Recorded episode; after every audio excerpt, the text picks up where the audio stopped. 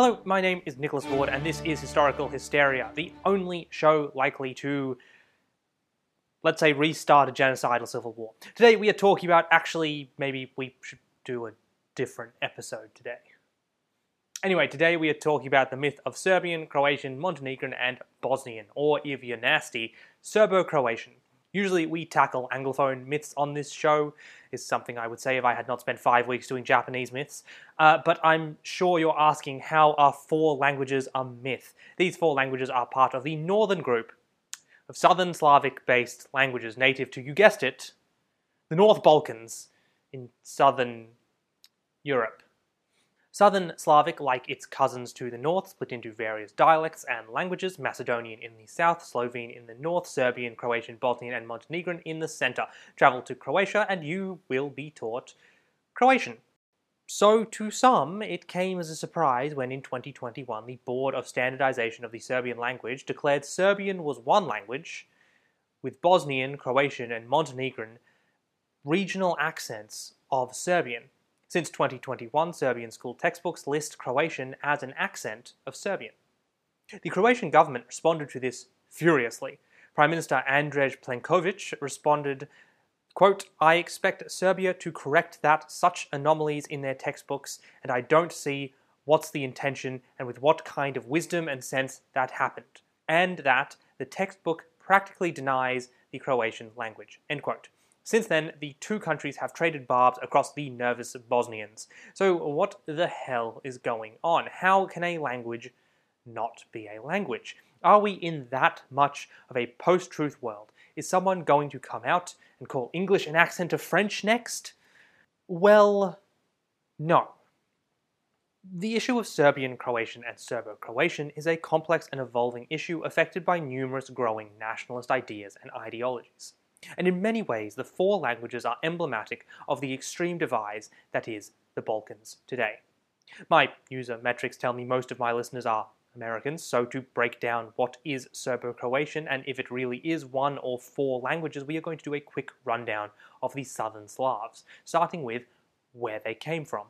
Like many groups who these Slavs were, where they came from, and who they displaced is still a somewhat fraught question. Records of the Slavs begin with the Romans in the central plains of Eastern Europe. As the Roman Empire collapsed, these tribes migrated everywhere. Much like the Saxons in the west and center of Europe, the Slavs conquered and migrated south, east, north, and west between the 6th and 11th century.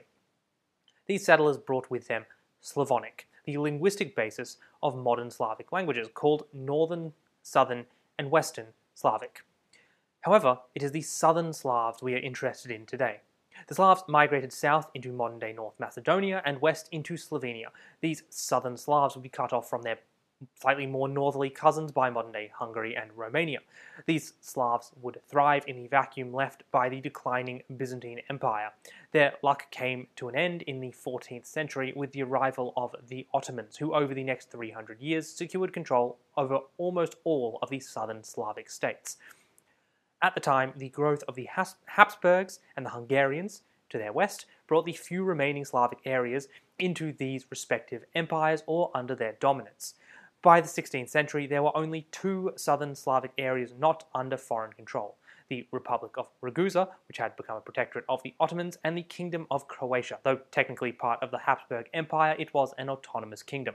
That would become the no man's land between the Austrians and the Ottomans. Slavic areas would form the backbone of the Ottoman Janissary Corps, recruited out of local Christian and Jewish populations. These Janissaries, though officially severed from their old familial ties, would nevertheless give prominent positions to family members and invest into the regions. One region benefited from Ottoman rule more than others. Modern day Bosnia centered around the city of Sarajevo. Bosnia thrived on the movement of spices, silks, and other trade goods from the empire to Europe. And around this time, a radical concept was being born in Europe. Books began flying off the printing presses, which were bringing literature and literacy to the middle classes of Europe. This was rapidly developing strange and new concepts like the nation state, and even language as we today think of it. Prior to the printing press, language was broken into linguistic groups and dialects, with each dialect being, in effect, an almost completely separate language. Books allowed for the dissemination of norms in grammar and syntax, and dialects grew less and less distinct. Over time, dialects turned into accents and created our modern conception of language. In the Ottoman Empire, however, printing did not take off. Though the press arrived in the empire, people treated it with a big ol' meh. The why of this is complicated. The first mass produced books in the empire didn't come around until the 18th century. Uh, there are myths about this, usually blaming religious groups. This isn't exactly accurate. Regardless of the reason, by the time the Ottomans get around to the press in the 18th century, they were far behind Europe. Printed books initially were only in Arabic and Turkish, and in a far off corner of the empire, things started to go badly. The northern borders of the empire had always been restless areas, especially in the west. The Slavs of this area, after 500 to 1000 years, had broken down into various distinct cultural groups. Though all Slavs were Slavic and spoke Slavonic, they had developed distinct cultures and dialects, influenced by their local populations, chief trading partners, and religions. In the north were the Catholic Slavs, Croats, and Slovenes, heavily influenced by Venice and the Holy Roman Empire. In the south and east were the Orthodox Serbians and Macedonians, and in the center were the Islamic Bosnians, heavily influenced by Turkish. And the Montenegrins were also there, with a few outposts of Venice still clinging to their rocky shores. Though Bosnia was primarily Islamic, as the crossroads of the empire, it soon became home to a vast multicultural society of Orthodox, Catholic, and Islamic Slavs.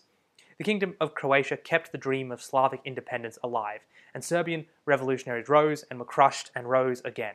But as the Ottoman Empire began to decline in the 17th century, the Kingdom of Hungary and the Empire of Austria began busily measuring up the drapes. The decline of the Ottomans created a confusing state of affairs. In 1683, when the Ottomans were defeated outside Vienna, the, Sla- the Slavic Republic of Ragusa, seeing the wind change, quickly recognized the authority of the Habsburgs over Ragusa. While still recognizing the authority of the Ottomans over Ragusa, which is a brilliant but also very confusing state of affairs, the independence of the Kingdom of Croatia was slowly whittled away by the Habsburgs and it would become fully dominated by Austria, then in 1863 was fully absorbed into the now Austro-Hungarian Empire. But this gradual change in ownership over the 18th and 19th century allowed subversive ideas to slip in. The rise of the nation state, nationalism, and liberalism in the 19th century found fertile ground among Slavs. As had happened elsewhere, these southern Slavs started asking inconvenient questions about who and what they were. Bosnia had long been one of the most stable and loyal provinces of the empire. With so many Janissaries recruited out of their population and the benefits this entailed, it's easy to see why. But things in this area began to change once the Serbians finally won one of their many, many revolutions in 1817. In 1826, the Janissaries were disbanded and the Greeks won their War of Independence in 1829. Nationalist rumblings began to sound, and even in loyal Bosnia, nationalist rumblings began to sound. Possibly more because of their loss of privilege, because of the disbandment of the Janissary Corps than actual nationalistic interests, but uh, who's to say? That, that's a whole complex other issue. Slavic nationalism was further spurred on by the Tsardom of Russia, who totally weren't just trying to destabilize the Ottomans and the Austrians, and by the increasing domination of Austria over the Croats. Despite the success of revolutions in the early 19th century, by the end of that century, the only Slavic nations that stood free was Serbia. Mont- Montenegro was also there.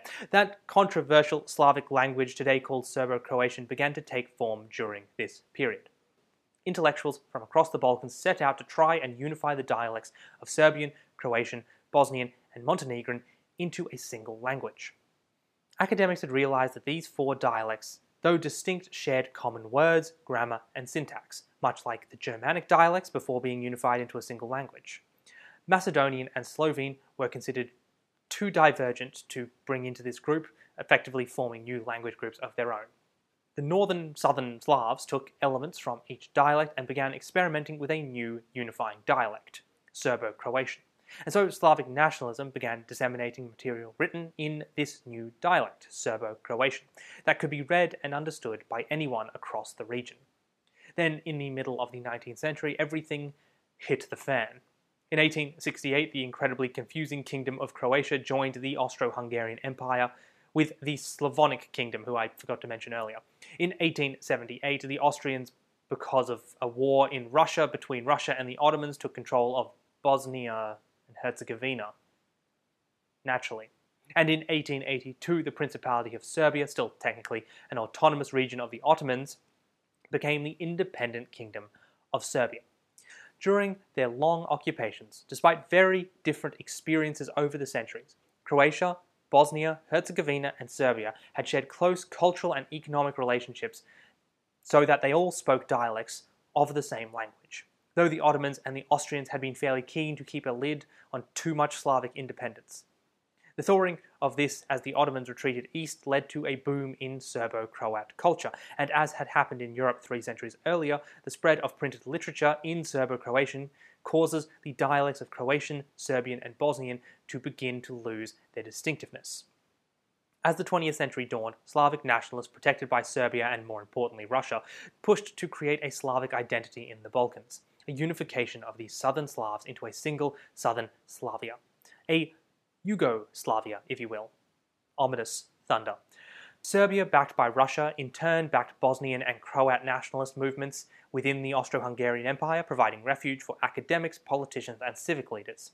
Then something happens in 1914, and in 19, the long held dream of idealistic Slavs is born in the kingdom of Croats, Serbs, and Slovenes. Wait, where are the Bosnians in this? Don't worry about it, we'll get to it. This becomes the Kingdom of Yugoslavia in 1929, controlling all of the major southern Slavic areas from Macedonia to Slovenia. It is a huge idealistic undertaking. The language of the nascent nation is Serbo Croatian.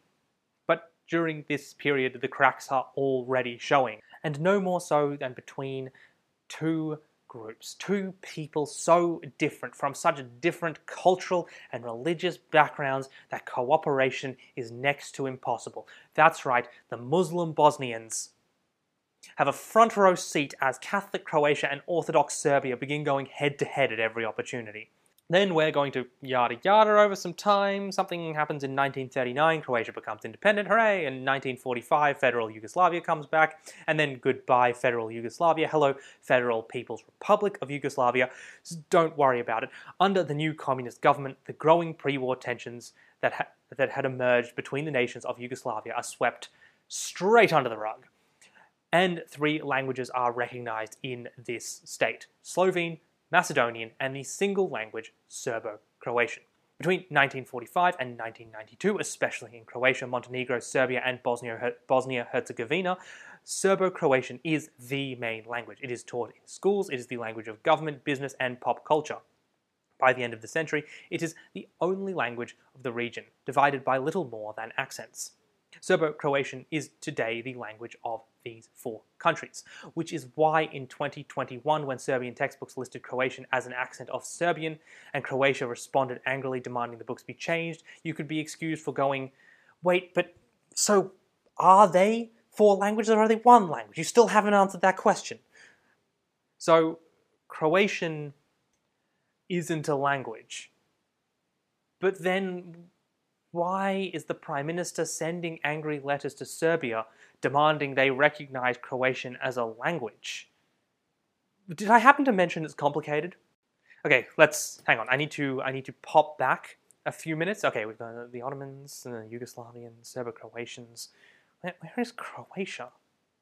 Maybe I need to go back to those parts that I yada yada over before. Maybe, maybe something important happened between 1939 and 1945 and 1914 and 1918.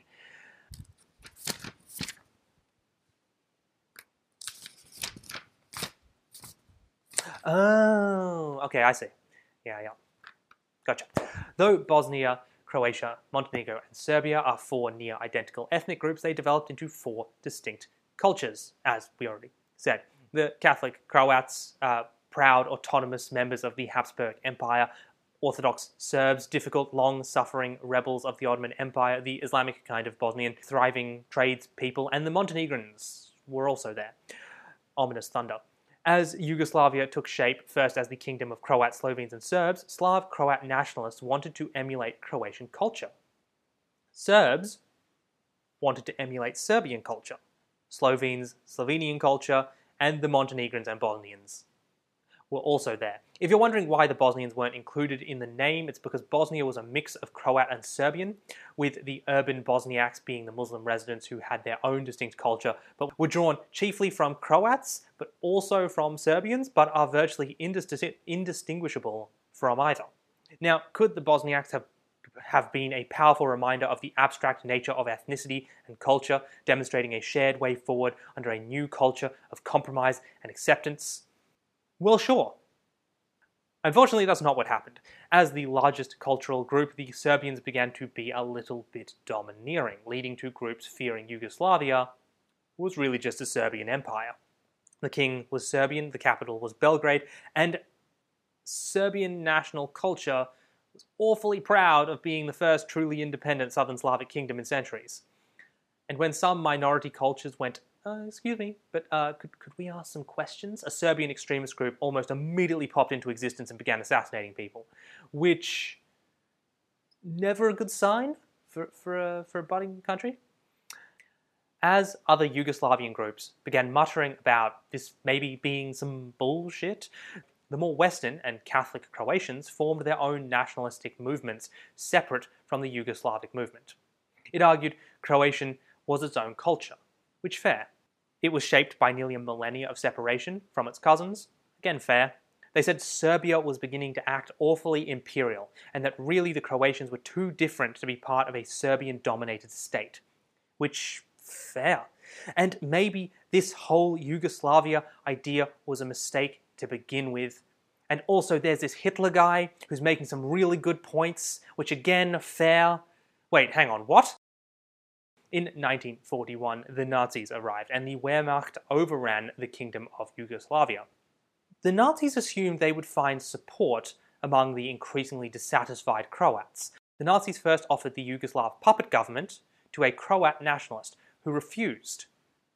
Then came the Ustasha, a small terrorist group had, who had spent years infiltrating various institutions in Croatia, who said, We'll work for you, but uh, we have two conditions. Firstly, we just want Croatia, and secondly, we want to do really horrible things to minorities. Immediately, the Ustasha decided to purge all Serbs, issuing, direct, issuing a directive to kill one third of the Serb population of the region, expel one third, and convert another third to Catholicism. When the Nazis came back asking for the Jews and Romani, the Ustasha had already declared them enemies of the people. With the end of the war, the Ustasha, like the Nazis, were decimated, either going into hiding, being executed, or emigrating. And what happened to the Muslims of Bosnia? Well, rather confusingly, despite being Muslims, you might expect the extreme ultra nationalist Catholic Croatians to view them as their natural enemies, but the Ustasha actually viewed the Bosniaks as Muslim Croats. And so the Bosniaks were pretty much left alone. With the war over, and state atheism in effect, Yugoslavians were told to get along or else. Tito, playing a game of edgemanship with the US and the USSR, actually managed to make Yugoslavia surprisingly prosperous under a new Yugoslavian identity, which Serbians loved, and everyone else said, this whole Yugoslavian identity seems awfully similar to Serbian identity, if you ask me. But at least most people were saying it in the same language Serb Croatian once more the official language of southern Slavia. Unfortunately, these deep divides were going to be so. Unfortunately, these deep divides were not going to be so easily healed by autocracy. Though Yugoslavia was a very ethnically homogenous area, each nationality of Yugoslavia had, as we've seen, very distinct cultures. And I've been giving you the simplified version just about the Slavs, because we haven't even mentioned the Albanians. Macedonia was Orthodox Slavic but had a large Albanian minority with elements of Greek culture. Serbia was largely Orthodox with an Islamic Albanian majority southern province.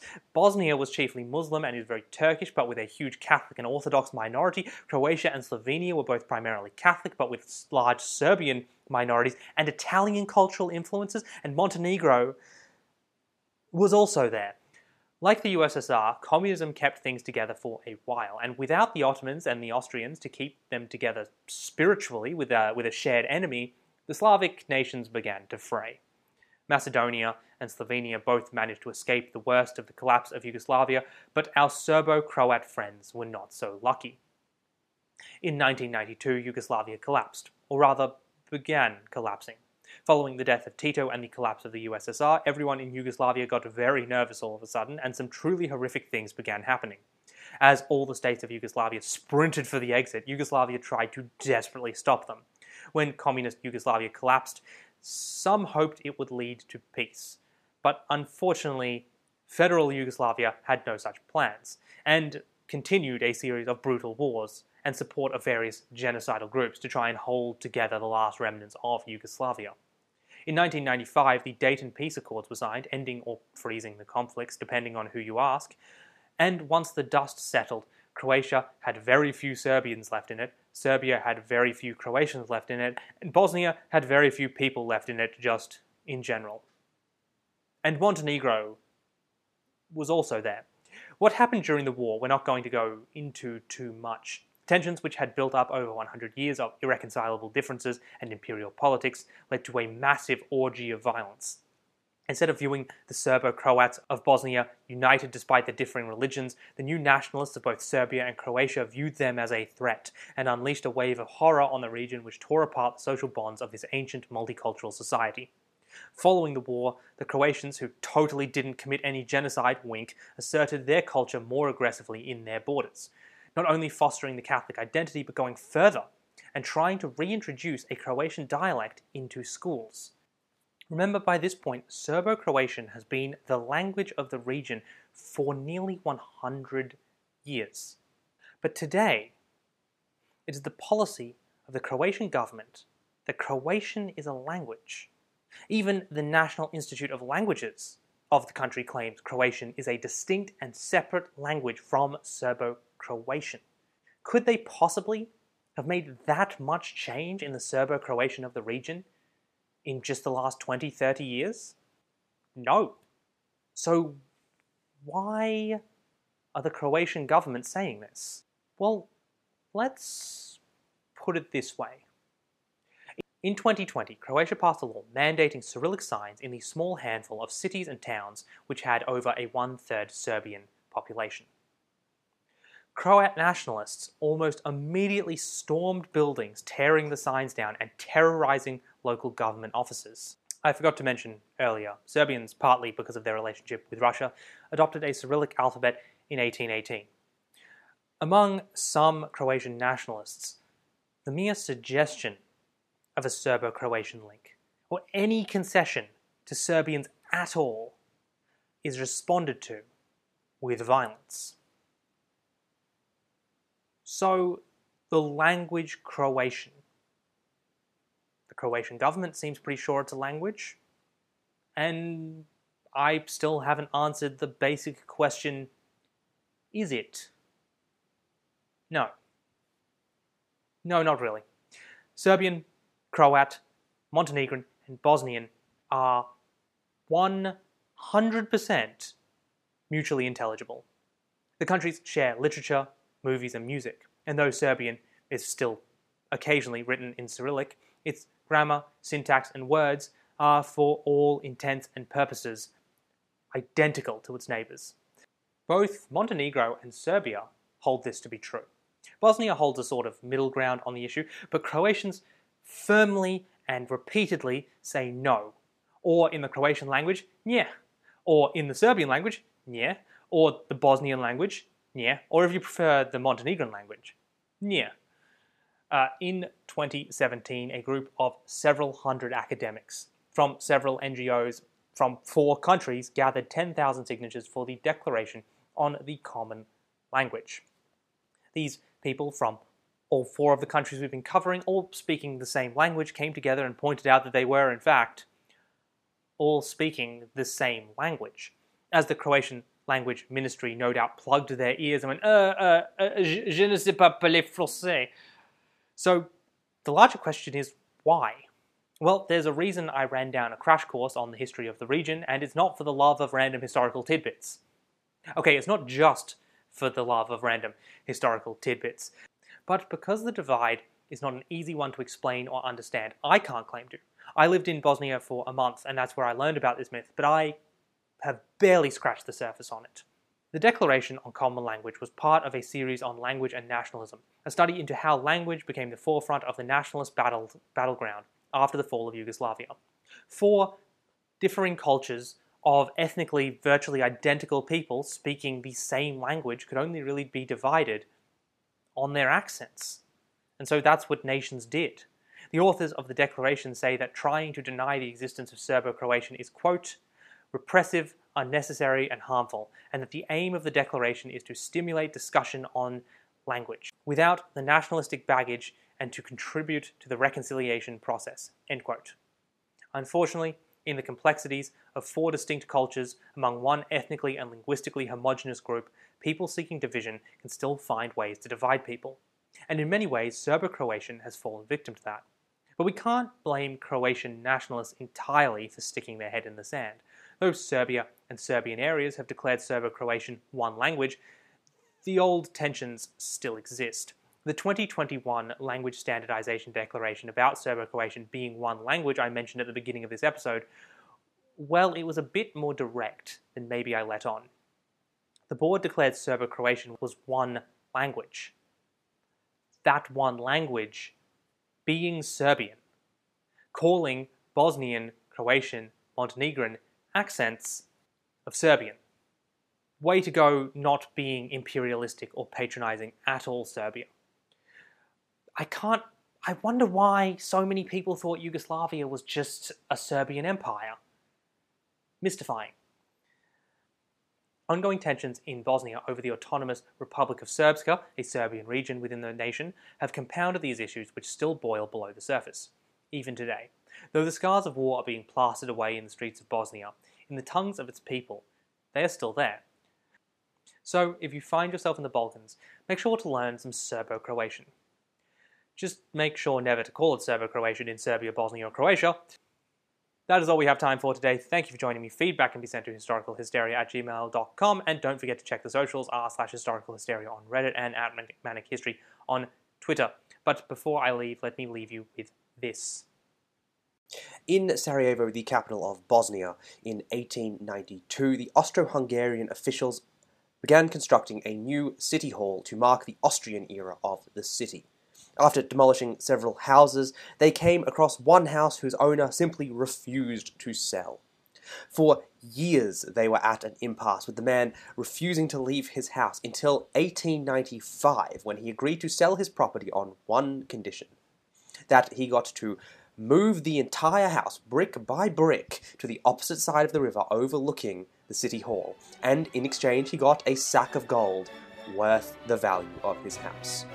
The house is still there. Today it is a restaurant and it is known as the House of Spite or Inat Kucha. And goodbye.